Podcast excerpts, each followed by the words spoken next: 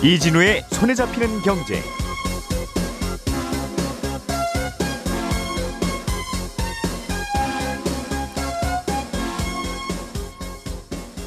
안녕하십니까 이진우입니다. 경영이 어려워서 기업 회생 절차를 밟고 있던 쌍용 자동차를 어, 제3의 투자자에게 매각하는 작업이 예, 삐걱거리고 있습니다. 이번에는 쌍용 자동차를 인수하겠다고 나선 에디슨 모터스의 자금 조달 계획에 문제가 있다는 지적이 나온 건데요. 구체적으로 어떤 이슈가 있는 건지 오늘은 이 얘기를 좀 먼저 들어보겠습니다. 중국 정부가 지정한 몇몇 주요 업종에 속한 중국 기업은 외국인 지분이 일정 비율을 넘을 수 없거나 외국인이 지분을 소유할 수 없는 규제가 중국에는 있습니다. 이 얘기는 다시 말하면 그런 기업들이 외국에 상장할 수 없다는 뜻이기도 한데 그래서 중국 기업들은 일종의 편법을 써서 그동안 미국 증시 등에 상장을 했었는데요. 중국 정부가 앞으로는 이것도 못하게 하고 이미 상장되어 있는 기업들의 상장 상황도 어, 정확하게 정해지지는 않았다는 보도가 나왔습니다. 중국 정부는 이걸 왜 막으려고 하는 건지 예, 편법 상장의 구조는 어떤 거였는지 자세하게 좀 들어보겠습니다. 전기 자동차를 사면 정부가 주는 전기차 보조금이 있죠. 내년부터는 좀 달라질 수 있다. 좀 줄어들 것 같다는 소식도 간단히 챙겨보겠습니다. 12월 2일 목요일 손에 잡히는 경제 광고 잠깐 듣고 시작하겠습니다. 우리가 알던 사실 그 너머를 날카롭게 들여다봅니다. 평일 아침 7시 5분 김종배의 시선 집중.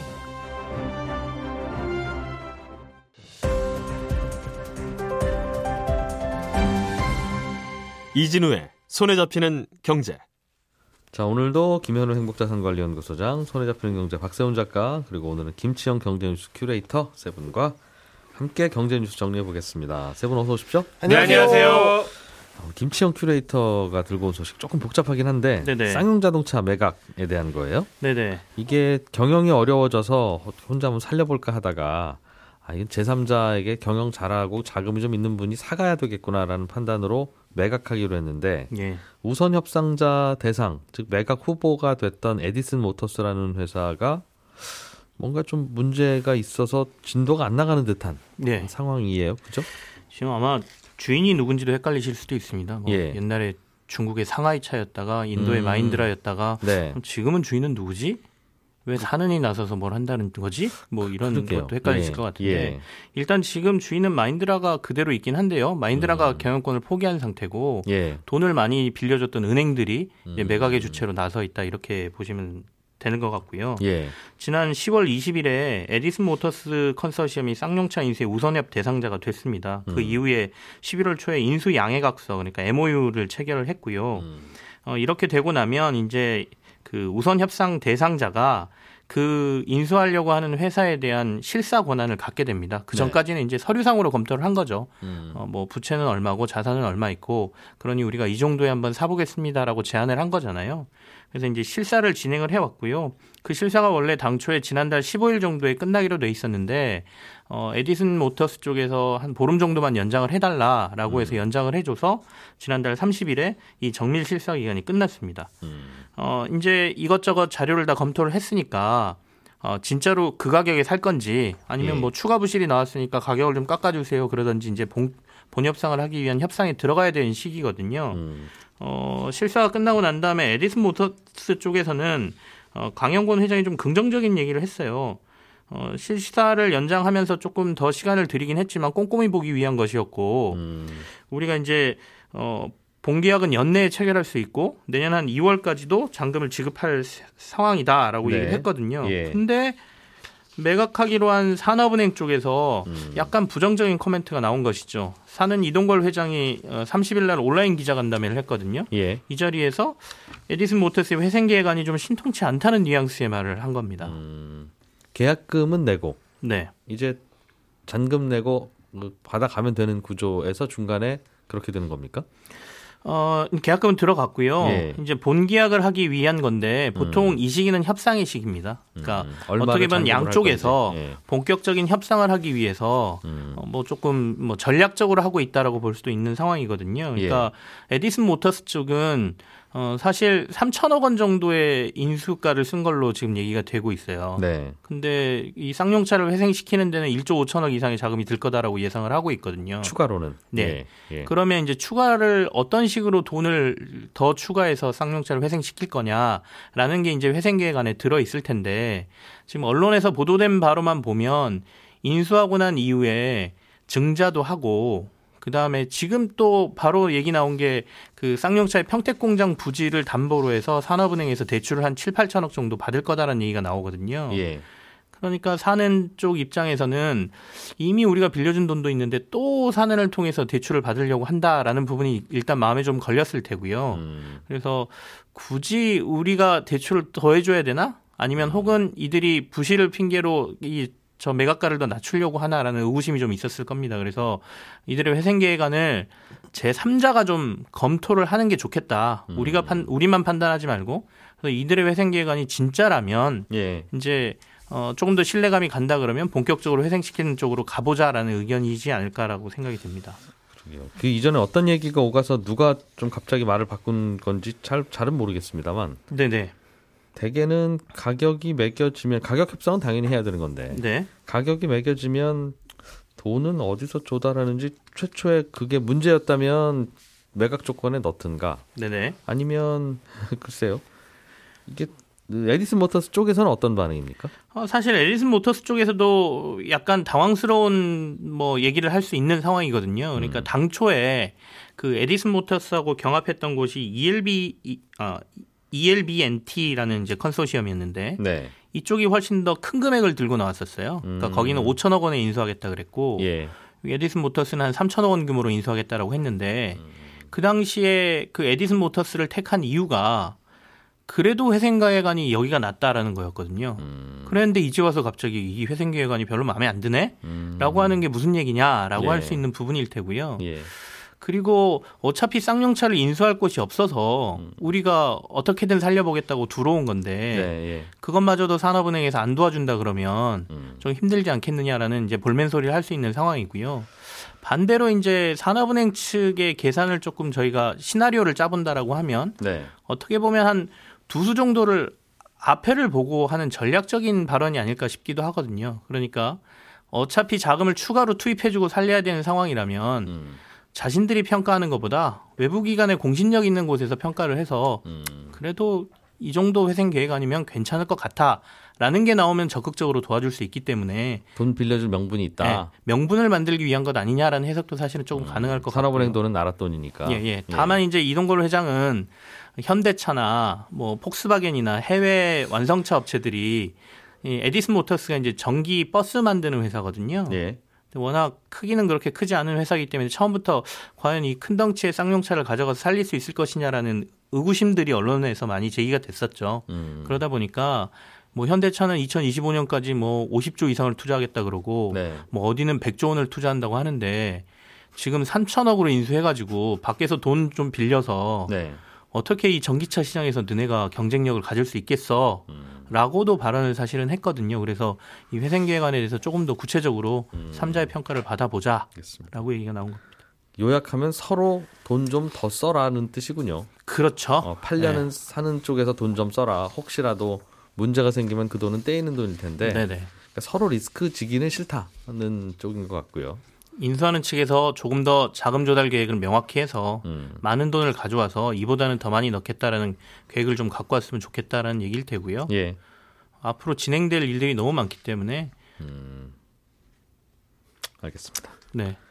어떻게 될지는 상황은 그렇다. 그러면 매각 실패 다시 아니 안 사겠습니다 할 수도 있는 거예요? 음, 이 협상은 제가 봐서는 사는 입장에서도 그냥 뭐 저쪽에서 안, 단- 안 산다고 해버리면 굉장히 당황스러운 상황이거든요. 네. 그래서 이거를 계약 파기까지 끌고 가기는 조금 부담스러운 상황이긴 한데 음. 만약에 계속해서 제3자의 평가를 받자. 예. 3자의 평가가 매우 안 좋게 나온다. 라고 하면 음, 어, 조금은 힘든 상황으로 갈 수도 있다. 그리고 에디슨 모터스 측에서도 계속해서 대출 안 돼. 뭐 다른 데서 구해와. 예. 그러면 나중에 자금 조달을 제대로 못하면 인수 쪽에서도 손을 들어버릴 수도 있는 거죠. 알겠습니다. 김현우 소장님, 네. 음, 중국 정부가 네. 어, 자국 기업들이 해외 나가서 상장하는 경우 있잖아요. 네. 우리는 그러면 어 되게 뿌듯하고 그렇죠. 쿠팡이 이제 해외에서 상장할 때 할 때 그 느낌일 텐데 네. 뭐왜 우리나라에서 안 하고 미국 가서 했지? 뭐 이런 뭐 고민도 살짝 걱정도 들었습니다만 아쉬움도 있고. 어, 그러나 또뭐 어, 인정받았구나 하는 예. 느낌도 좀 있고 같은 그런 느낌인데 네. 중국 정, 중국 기업들도 미국에 꽤 상장했어요. 그런데 예. 이 상장하는 과정이 사실은 편법 상장인 거였고 그렇습니다. 요거에 대해서 손 좀 보려고 한다 중국이 맞습니다. 그런 이야기가 있더군요. 네. 설명 좀 해주세요. 여기에는 VIE라는 되게 오묘한 게 껴 있는데요. 예. 이걸 우리말로 바꾸자면 뭐 변동지분 실체, 가변이익 실체라고 얘기하는데 사실 이게 중요한 건 아닙니다. 우리말로 바꿔도 이해도 안 가고 네. 이게 무슨 딱 종이컵 아니면 TV처럼 머릿속에 들어오는 그런 대명사도 음. 아니거든요. 음. 그러니까 기업 간의 지배 구조나 투자 구조 그런 방식 이런 것들을 아우르는 말이다 이렇게 생각을 하시면 돼요. 그러니까 중국 같은 경우에는 특정 업종에 대해서는 외국인 투자, 뭐 지분 소유를 금지하고 있습니다. 제한되거나 뭐 대표적으로 금융이라든가 인터넷, 뭐 통신, 온라인 게임 이런 분야거든요. 여기에는 이제 외국인이 지분을 갖는 게 제한되다 보니까 아, 이런 업종의 기업들이 나는 해외에 상장하고 싶어라고 할 때 사실은 이 규제를 다 지키면 상장이 불가능한 상황이 벌어질 수가 있는 거예요. 그래서 VI라는 좀 특수한 방식을 쓴다. 그런데 그걸 손을 보겠다라는 겁니다. 야, 근데 그게 안 들은 지금은 되게 신기하네요. 네. 외국인이 지분을 가지면 안 돼. 네. 그런데 외국인 투자는 받고 싶어. 예. 외국인 투자를 받는다는 건 외국인한테 지분을 지분을 주는. 행, 파는 행위죠. 네. 그런데 외국인한테 지분 외국인이 지분을 가지면 안 되는 게 중국 규제면 도대체 투자는 못 받는 거든가 그런데 어, 다른 편법으로 지분을 주는 건 아니면서 투자는 받고 외, 받은 외국인은 나는 지분이 있어 이런 예. 느낌을 갖는다는 거죠. 어, 정확합니다. 느낌을 갖게 하는 겁니다. 이걸 예를 들어서 설명을 해 드릴게요. 예. 그러니까 외국 자본을 투자를 받고 싶어 하는 팬더 게임이라는 가상, 가상 의 회사가 있다고 칠게요. 예. 여기가 이제 규제를 받는 기업인데 음. 일단 여기에 투자하려고 하는 해외 투자자는 저기 케이먼 제도 같은 조세 피난처에 A라는 회사를 그냥 세웁니다. 네. 그리고 이 A라는 회사는 그 A라는 회사에 누가 투자했는지 이 음. 회사의 주인이 누군지 드러나지 않게 홍콩 같은 곳에다 B라는 회사를 다시 세워요. 예. 그리고 이 B라는 회사는 다시 중국 내에다가 투자 전문 회사 C를 세웁니다. 음, 네. 네, 거기까지 따, 복잡하죠. 일단 따라가죠. 네, 일단 예. 따라왔어요. 그 예. C라는 회사는 뭐 별도의 허가나 이런 것들 필요 없고 라이센스가 필요한 업종은 아니잖아요. 이게 게임 회사도 아니고. 그냥 단순하게 중국 내에 세운 그냥 뭐 페이퍼 컴퍼니 비슷한 회사. 그렇습니다. 예. 그냥 단순히 저희는 투자만 하는 회사입니다라는 예. C가 생겼는데 예. 결국은 A가 B고 B가 C고 A가 C입니다. 그렇죠. 한 통속이죠. 예. 예. 그렇게 돼 있는데 중국에 있는 이런 C 회사가 아까 그 말씀드린 팬더 게임에 이제 투자를 하겠다. 네. 그런데 이때의 투자는 음. 지분 관계가 아니라 지분 가지면 금지니까 그때부터. 그렇죠. 예. 재무적 계약이라는 걸 맺어요. 이 재무적 계약이라는 건 뭐냐면 예를 들자면 C가 팬더 게임한테 대출해 줄 테니까 음. 대신에 그걸 돈으로 주거나 아니면 담보로 주식을 맡겨라. 혹은 예. 대출 채권을 나중에 주식으로 전환할 수 있는 옵션을 줘라. 음. 그리고 팬더 게임 내에 모든 의사 결정을 할 수 있는 권한을 우리한테 줘라. 네. 아니면 돈을 안 갚을 거면 그냥 주식을 다 우리한테 줘라. 라는 식의 계약을 맺어 놓는 거예요. 그러니까 결국은 의사 결정 우리한테 다 줘. 음. 그러니까 그게 주식을 갖고 있으면 의사 결정을 할 수가 있는 거잖아요. 예. 그러니까 주식은 주지 말고 의사 결정을 줘. 무슨 일 생기면 너네 주식을 다 주고. 음. 라고 계약만 맺어 놓는 겁니다. 네. 그러면 실질적으로 사실은 주식을 소유한 거나 다를 바가 없죠. 그렇겠죠. 네. 거의 거의 이럴 야 이럴 거면 그냥 회사 인수해 가지. 내지는 네. 이런 간섭을 받을 거면 회사를 줘야지. 그런데 뭐지 이게 이런 느낌이 어. 드네요. 외국인한테는 지분을 주면 안 되니까. 아. 어, 지분을 주면 안 되니까 지분은 안 주되 지분은 아닌데 사실상 노예 계약을 맺은. 맞습니다. 예. 예. 노예, 예. 노예 계약을 맞은 건데 예. 결국은 그럼 이게 딱 봐도 아 팬더 게임의 모 회사는 음. A 회사구나라는 게 답이 나오잖아요. 그렇죠. 예, 팬더 그래서- 게임을 소유하진 않지만 테- 팬더 게임과 노예 계약을 만 거- 계약한 회사. 예. 예. 그래서 그 A 회사를 이제 해외에 상장을 시킬 수가 있는 겁니다. 외, 외부에서 봤을 때는 오, 이 A 회사가 팬더 게임을 실질적으로 소유하고 있구나. 아. 그런 느낌이 드는. 팬더 게임을 상장 미국에 상장하고 투자를 받는 게 아니라 그렇죠. 팬더 게임과 노예 계약을 맺어서 팬더 게임을 좌우할 수 있는 권리를 주인. 가진 그 종이 계약서 예. 그거를 미국에 상장시키면서 맞습니다. 이게 사실상 팬더 게임이야라고 우리는 보고 있는 거다. 네. 그 방식 혹은 그 A라는 회사, C라는 회사 자체를 뭐 VIE라고도 하는데 네. 그런 독특한 방법으로 상장을 하는 걸 이제 좀 손을 좀 보겠다라는 음. 뜻입니다. 그런 독특한 방법이 허용이 됐다는 것도 재미있긴 하네요. 네, 사실은 이걸 음. 중국 정부가 뭐 몰랐다거나 그냥 어, 뭐 괜찮아라고 합법화 준 건 아닙니다. 네. 알면서도 사실은 무기는 했다라고 볼 수가 있는데 음. 왜 그러냐면 이렇게 기업들이 이런 편법을 동원해 가지고 해외 주식 시장에 상장을 하면서 음. 외국 자본 그러니까 달러 같은 자금들을 그냥 쭉 끌어왔거든요. 그래서 중국 기업 결국 잘 되는 거니까. 그렇죠. 초고속 성장을 하게 되니까. 음. 그러니까 그걸 굳이 규제를 하지는 않았었습니다. 그런데 예. 앞으로는 이럴 때는 허가제를 좀 도입을 하겠다 라는 움직임을 보이고 있거든요. 예. 근데 왜 갑자기 규제를 해요? 안 이게 이게 촉발된 거는 이 디디 추싱. 음. 6월에 중국판 우버죠. 이 디디 추싱이 뉴욕 증시에 상장을 할 때 VI를 이용했습니다. 이 방식을. 음. 이용을 했는데 당시에 중국 정부가 야 그거 중국 내에 뭐 지도 이런 보안의 문제들도 있을 수 있고 지금 시기도 상황도 안 좋으니까 조금만 기다려 봐라. 예. 상장 좀 늦춰 봐라라고 했는데 앞서 말씀드린 대로 그게 현행법상 뭐 음. 중국의 허가를 받아야 된다거나 네. 그래야 되는 건 아니거든요. 그러다 보니까 그냥 무시하고 상장을 해버렸습니다. 음. 6월부터 지금까지 그래서 꾸준한 압박을 받았는데 얼마 전에는 중국이 야 거기 민감한 데이터 유출될 수 있으니까 음. 그거 니네 자진해서 상폐해 그럴 방안은 가져와라고 네. 지금 디디 추싱에 요구를 했거든요. 음. 그래서 이런 전반적인 상황을 앞으로 상장을 하려는 회사든 이미 상장이 되어 있는 회사든 통제를 하려고 하는 거고 음. 그렇게 함으로써 좀 중국 내에서 중국에 상장해서 중국에서 돈이 돌도록 지금 이런 유수의 스타트업들이 전부 다 뭐 해외로 상장을 해가지고 음. 거기서 이제 돈을 끌어모으고 거기서 발전하게 되면 네. 아, 마음에 안 드는 거죠. 그것들을 좀 끌어들이는 차원에서 그런 생각들을 하고 것이다. 있습니다. 음.